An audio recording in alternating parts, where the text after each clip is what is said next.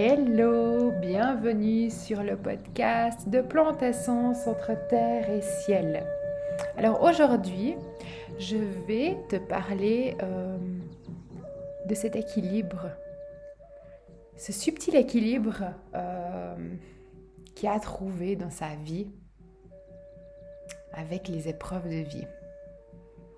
Alors, je vais peut-être juste un tout petit peu poser le cadre par rapport à la vie ici sur Terre. Pour moi, euh, on est bien plus que ce qu'on voit maintenant. Ce corps, euh, ce fonctionnement, cette, identité qu'on a là, sur Terre. Pour moi, ce corps, il est animé d'une énergie. Et puis cette énergie, euh, ben, au fait, elle est contenue dans ce corps. Mais quand cet espace-temps de cette vie-là qu'on a ici sur Terre, dans ce corps, se termine, ben, en fait, l'énergie, elle continue à, vivre. Après, l'énergie, tu peux l'appeler l'esprit, tu peux l'appeler l'âme, tu peux l'appeler ce que tu veux. Pour moi, euh, il est inconcevable de penser qu'il hum, y a le début, il y a la naissance, il y a la mort, et puis qu'il n'y a rien du tout, en fait, que ça s'arrête là qu'on sort du ventre de notre maman, qu'on vit, qu'on meurt, et puis que voilà, il n'y a plus rien. Après, chacun libre à, ses... libre ses croyances, au fait. Chacun croit ce qu'il a envie. Tout ça pour t'expliquer que, eh ben, on a perdu cette notion, au fait, de chance qu'on a de vivre ici sur Terre. Parce que c'est... C'est une expérience, au fait, la vie ici sur Terre. Et souvent, j'ai remarqué, je l'ai aussi fait, ben, au fait, on vit sans être conscient de cette chance qu'on a. Puis on fonctionne, on interagit, mais euh, ça va pas plus loin en fait. On n'a pas cette présence d'esprit.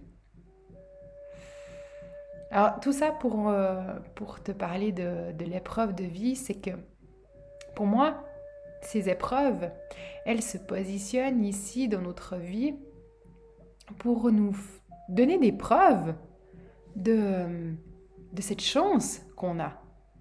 Parce qu'on l'a oublié. Et c'est OK. C'est complètement OK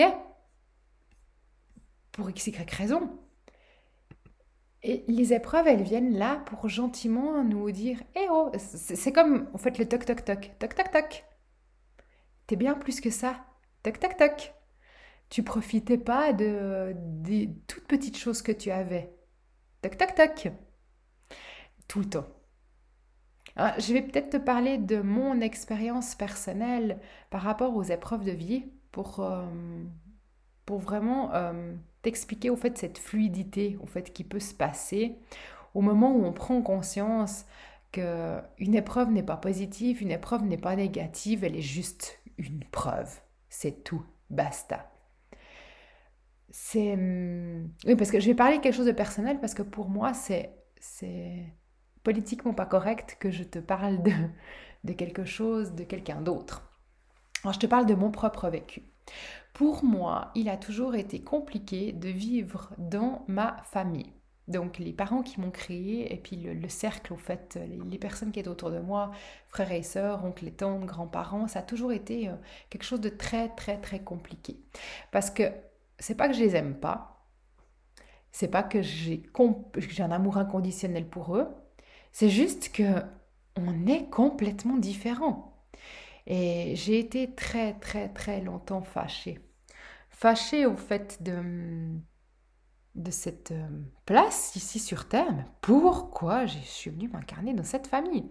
Parce que pour moi, c'est comme si, euh, si ma famille, euh, c'était des chevaux, puis que, puis que moi j'étais, je sais pas, une antilope. Ça, ça, ça se matche pas, ça fonctionne pas, c'est, c'est pas les mêmes habitudes, c'est pas le même rythme de vie, c'est, voilà. Et très très vite dans ma vie, j'ai j'ai compris que de toute façon, ben voilà, c'était comme ça, puis que je pouvais pas euh, transformer ces chevaux en antilope, puis que moi je pouvais pas me transformer euh, en cheval, c'était pas possible. Donc j'ai, je me suis euh, organisée, on va dire ça comme ça, pour pouvoir vivre très très rapidement euh, sans être dans cette famille. Donc, ça veut dire que je n'avais pas 18 ans, que je vivais plus à la maison. Je pense que vers 14 ans déjà, j'avais commencé à mettre en place la stratégie, pour ne plus vivre à la maison. Euh, et ça continuait, continuait, continuait. Euh. En fait, il y avait plein de cycles qui se positionnaient comme ça. Et hum, jusqu'au jour où je suis devenue maman, je suis devenue maman jeune parce que j'avais envie vraiment euh, de construire ma famille jeune. Et hum, à ce moment-là, je me suis dit, ouais, mais quand même, quand même, j'ai quand même envie que mes enfants aient un contact avec, avec mes parents, avec ma famille.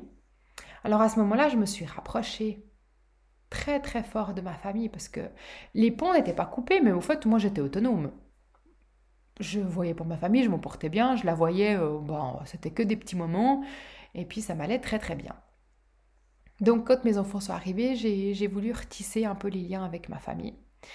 J'ai demandé à ma maman de, de garder mes enfants parce que pour moi c'était la stratégie parfaite, mais je n'avais pas du tout conscience à ce moment-là. C'était la stratégie parfaite pour moi de, de créer au fait ce lien. Donc je crée de la dépendance. Tu peux me garder les enfants, s'il te plaît hein Alors elle m'a gardé les enfants, mais moi, à l'intérieur de moi, je voulais juste qu'elle crée un contact avec, euh, avec mes enfants. Ça a duré quelques années, mais très très vite, ça a été inconfortable. Ça n'a pas été bien, pratique, ça n'a pas été confortable tout simplement pour moi, pour mes enfants, pour ma maman, pour mon mari. Puis ben, pour mon papa aussi, mais bon, papa, euh, c'était pas lui directement qui gardait euh, les enfants, mais il, avait les répercussions du comportement, en fait, de l'état émotionnel de ma maman.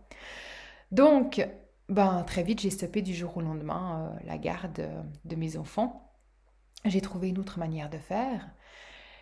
Et quelques années, bien quelques années plus tard, mon papa a développé euh, son deuxième cancer. Il avait déjà eu un cancer avant. Il développe un, deuxième cancer. Par chance, j'avais été informée euh, de ce cancer-là bien avant. Parce que ben voilà, je travaille euh, en étroite collaboration avec le monde spirituel, donc ils m'ont informée.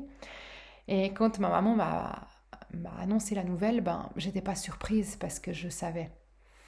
Mais à ce moment-là, la vache, ça a été super compliqué parce qu'au fait, euh, j'avais beaucoup dialogué avec le monde spirituel quand il m'avait annoncé que mon papa aurait un cancer. Et puis que là, c'était un moment très charnière, en fait. et du coup, ben, pourquoi la vache, c'était compliqué pour moi? Parce que j'avais deux solutions qui s'offraient à moi. Soit je perdurais ce qui s'était passé les années avant, de pas, pas reprendre contact avec mon papa, parce que là, ça s'était cassé très violemment avec mon papa, et on se parlait plus du tout. Soit je restais dans cette optique-là, et je savais qu'il allait mourir, soit j'allais à l'intérieur de moi, j'allais puiser, j'allais reconnecter certaines choses, et je retissais le lien avec mon papa, de la communication ça a été waouh. J'ai eu plusieurs épreuves dramatiques dans ma vie, mais celle-ci, bah, c'est la dernière en date, au fait, finalement. La, la, ouais, la dernière importante.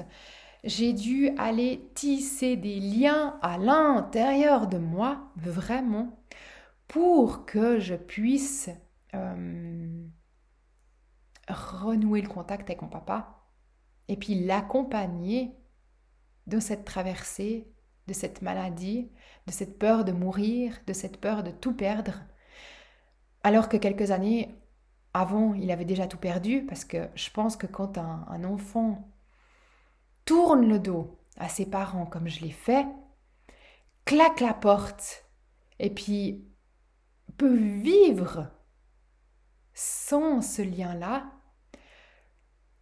pour un parent, ça doit être mais la catastrophe. Ça doit être vraiment un... ça doit être catastrophique à vivre. Et du coup, ben voilà, c'est ce qu'on papa avait vécu quelques années en arrière. Et puis, il n'avait pas pris conscience qu'au fait, ben, ces petits liens qu'on avait ensemble euh, étaient, était là, était, était peut-être pas autant que ce qu'il voulait, mais c'était ce que chacun était capable de fournir d'après notre sensibilité, d'après notre mode de fonctionnement. Et puis, ben, la vie nous a montré, à moi et mon papa, que, ben ouais, ben, vous voulez pas chérir ces petits liens, vous voulez pas avoir cette notion de, de sacré, de vous jouez un jeu, puis, puis faites du mieux que vous pouvez, mais arrêtez de vous juger, parce qu'on était constamment, je dis on, mais c'est moi, hein, j'étais constamment dans le jugement avec mon papa, que ce qu'il faisait c'était pas bien, hein, puis tout le temps, ta ta ta ta ta ta, et puis je suis quelqu'un de très très ferme dans mes propos, très très tranchante, et j'avais vraiment... Euh, ça c'était posé pour moi, c'était là, mais c'est bon quoi. Il n'arrive pas à s'ouvrir, il n'arrive pas à exprimer ses sentiments, donc il fait tout faux. mais finalement, j'étais pas tellement mieux. j'ai cheminé, j'ai évolué. Et c'est tout ça qui m'a permis, au fait, euh, à l'heure actuelle, de, de parler à mon papa. C'est pas à l'heure actuelle, c'est au fait, au moment où il a eu son cancer, il m'a fallu deux semaines euh, pour pouvoir euh, gentiment euh, ouais, reprendre contact avec mon papa. Parce que bah, moi, je rentrais d'un voyage, j'étais partie au Canada. Et ma maman, j'arrive sur ce Suisse, la première chose qu'elle me dit, Evelyne, ton papa a un cancer. Ouais, c'est la claque, hein. ça fait atterrir tout de suite.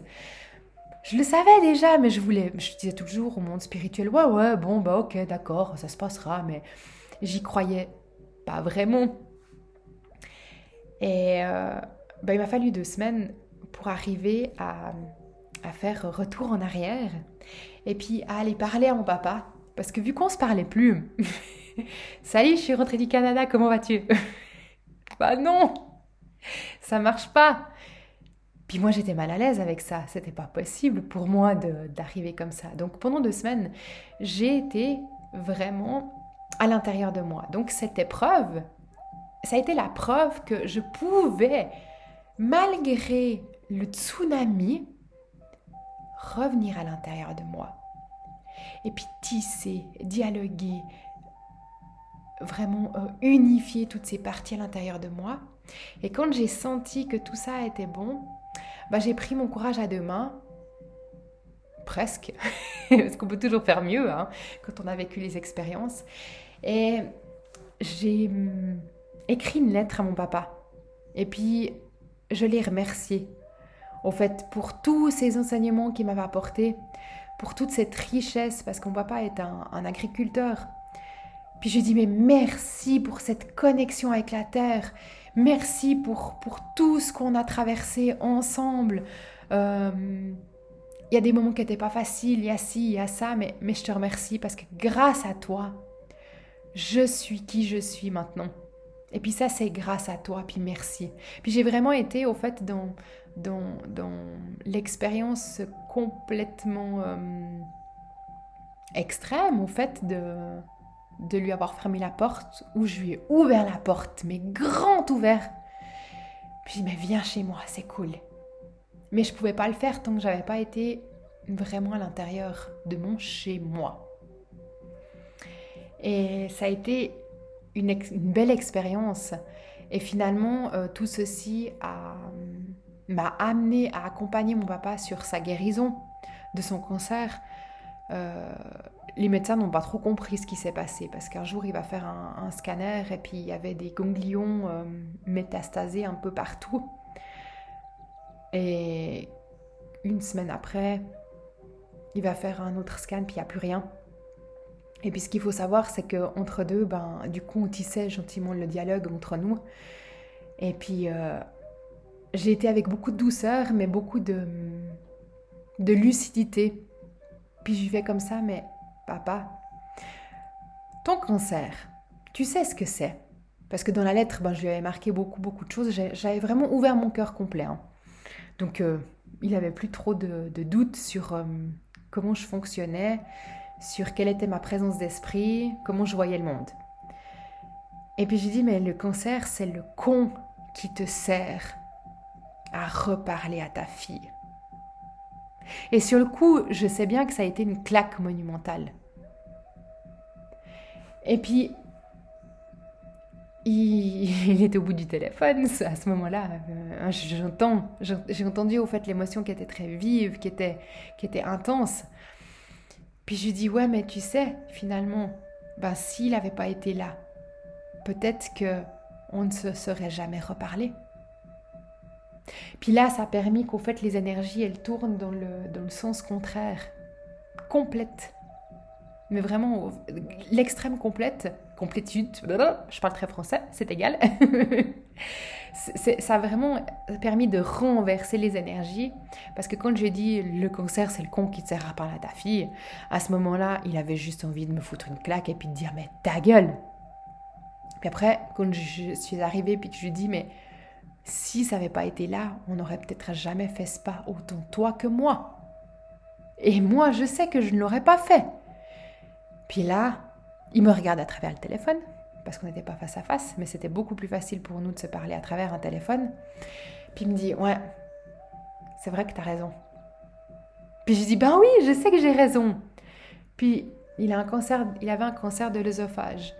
Donc j'ai vraiment... Euh, j'ai, c'est vraiment mon job, donc je vais vraiment à l'intérieur de moi, regarder comment ça fonctionne, regarder comment ça fonctionne euh, chez l'autre, puis j'ai pu tisser au fait le pourquoi du comment, puis en plus c'était d'autant plus délicat parce que c'était vraiment du personnel personnel, et euh, je lui dis comme ça, j'ai dit mais ton cancer de l'œsophage là, tu sais pourquoi tu, pourquoi tu as ça?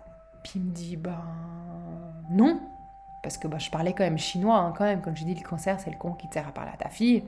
Oh, bah, elle est complètement allumée, celle-ci. Puis, euh, je dis, mais dans l'œsophage, il y a toute l'alimentation qui transite. Il y a tous les liquides qui transitent. Mais finalement, c'est le tunnel qui nous permet de parler. Puis il me dit, ouais, jusque-là, je te suis. Puis je dis, mais papa, tu n'arrives pas, tu n'es pas, j'ai pas dit tu n'arrives pas, j'ai dit tu es une personne que livrer ses sentiments, décrire ce qui se passe en toi, c'est ultra compliqué. Puis là, ben, il dit rien parce qu'il sait que j'ai raison. Puis je lui dis, mais toi qui es agriculteur, quand il y a une flaque d'eau, puis que l'eau elle est là depuis un certain temps, et puis qu'elle stagne, qu'est-ce qui se passe? Puis il me dit, oh bah ça pourrit, ça moisit. Puis je dis, bah, c'est la même chose qui se passe dans ton corps, dans ton oesophage. Et c'est là où ça commence à devenir intéressant, parce que j'ai pu lui faire voir au fait comment je fonctionnais, vu qu'on était euh, deux êtres à se parler deux langues complètement différentes. Puis c'est sur ce terrain-là, au fait de la nature, que mon papa m'a transmis, que j'ai pu lui expliquer certaines choses. Puis je lui dis, mais l'eau, c'est les émotions et tu es quelqu'un qui n'arrive pas à dire ses émotions. Donc, tout ce qui transite dans ton oesophage, toute cette eau, toutes ces émotions, bon, en fait, elles stagnent, elles pourrissent. Puis c'est pour ça que tu as un cancer. Et là, à ce moment-là, je pense qu'il y a les lumières qui sont allumées à tous les étages. Il y a cette expression euh, que j'ai adorée au fait quand j'étais au Canada. Une dame qui disait euh, mais il y a des gens, ils n'ont pas, ils ont pas la lumière dans toutes les tours. je trouvais ça rigolo. Chez nous en Suisse, on dit mais il n'y a pas la lumière à tous les étages. Et au Canada, il n'y a pas toutes les tours qui sont allumées. Et là, je pense que ces tours se sont allumées. Puis il a dû se dire putain, elle a raison. Et juste cette prise de conscience a fait que les jours d'après, ben, je pense que son corps s'est régulé et euh, il a été faire euh, un scan et il n'y avait plus rien. Il n'y avait plus de, il y avait plus ses ganglions. Après, ben voilà, il a fait tout ce processus, euh, sa chimio, ses traitements. Puis moi, je l'ai accompagné au fait avec les plantes parce que là, les mots n'étaient plus utiles. Pour moi, il fallait aller au-delà de, de l'énergie des mots, de la vibration des mots. Et l'énergie des plantes, c'est vraiment euh, pour moi quelque chose qui va nous faire revenir à l'intérieur de nous, puis il va amener tout ce processus au fait de, de guérison. Parce que quand je pratique de la guérison sur euh, des gens, il y a une partie, ben oui, je vais accompagner la personne. Mais pour moi, accompagner, qu'est-ce que c'est? C'est qu'en fait, je vais donner la main à cette personne-là, puis je vais lui dire, mais vas-y, on y va, ensemble. Je vais te montrer certaines choses. Et ensuite, gentiment, j'enlève ma main. Je, ouais, j'enlève je, ma main et je donne des plantes à ces personnes-là. Et puis elles savent que je suis toujours disponible pour elles. Mais elles vont faire ce processus avec les plantes par elles-mêmes. Et puis, je guide de temps en temps des, des petits pas, va un peu plus à gauche, va un petit peu plus à droite. Parce que j'aime cette sagesse au fait vraiment ce, respect de la nature.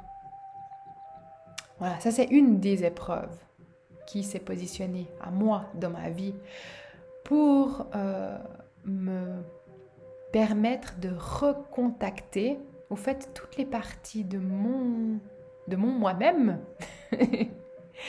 pour pouvoir euh, profiter de cette vie ici sur terre, de cette chance qui, s'offre à moi.